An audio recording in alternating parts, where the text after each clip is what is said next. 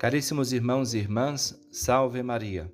Hoje é 6 de fevereiro e o evangelho de hoje é o de Jesus Cristo segundo Marcos, capítulo 6, versículos do 53 ao 56. Neste evangelho narra-se como as multidões acorriam a Jesus. Percorriam toda aquela região do mar da Galileia, levavam os doentes deitados em suas camas para o lugar onde ouviam falar que Jesus estava. A vida cristã não é nem pode ser outra coisa que uma consequência, uma derivação em nós das obras e da mesma vida de Cristo. O cristão é e tem que ser outro Cristo.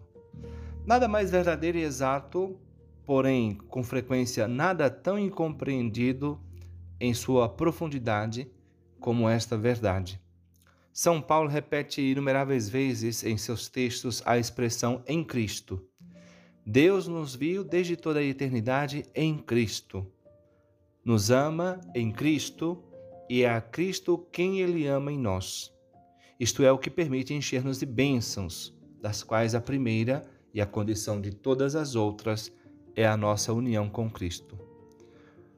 Porque Cristo e o cristão devem ser uma só coisa. Isso nos permite falar como nós devemos viver o mistério de Cristo em nossas vidas.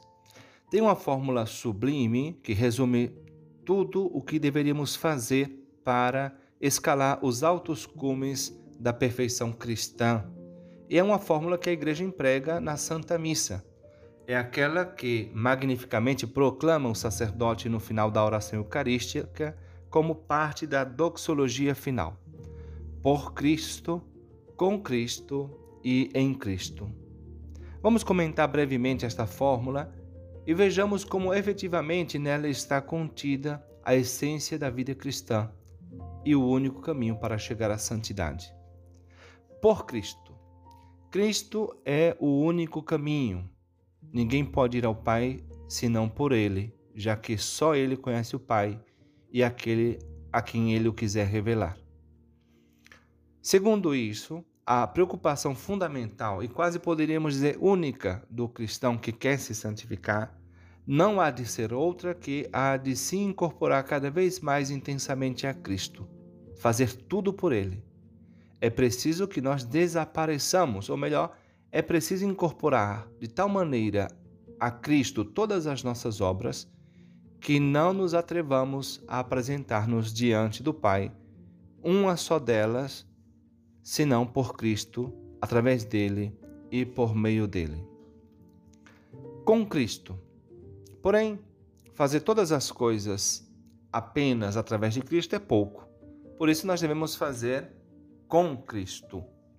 Devemos fazer com Ele em íntima união com Ele. É uma verdade que Cristo está presente em toda alma em graça de modo que não é uma ilusão querer fazer todas as coisas com Cristo. É uma realidade profundamente teológica. Enquanto permaneçamos em graça, Cristo está conosco, dentro de nós, e nada se opõe a que façamos tudo com Ele, juntamente com Ele e intimamente unidos a Ele. Em Cristo, finalmente, se fazer todas as coisas por Cristo e com Cristo dá a nossas obras um valor incalculável, no entanto, fazê-las nele, quer dizer, dentro dele, e identificados com ele, eleva ao máximo essa grandeza. Por Cristo e com Cristo são modos de fazer, são algo extrínseco a nós e às nossas obras.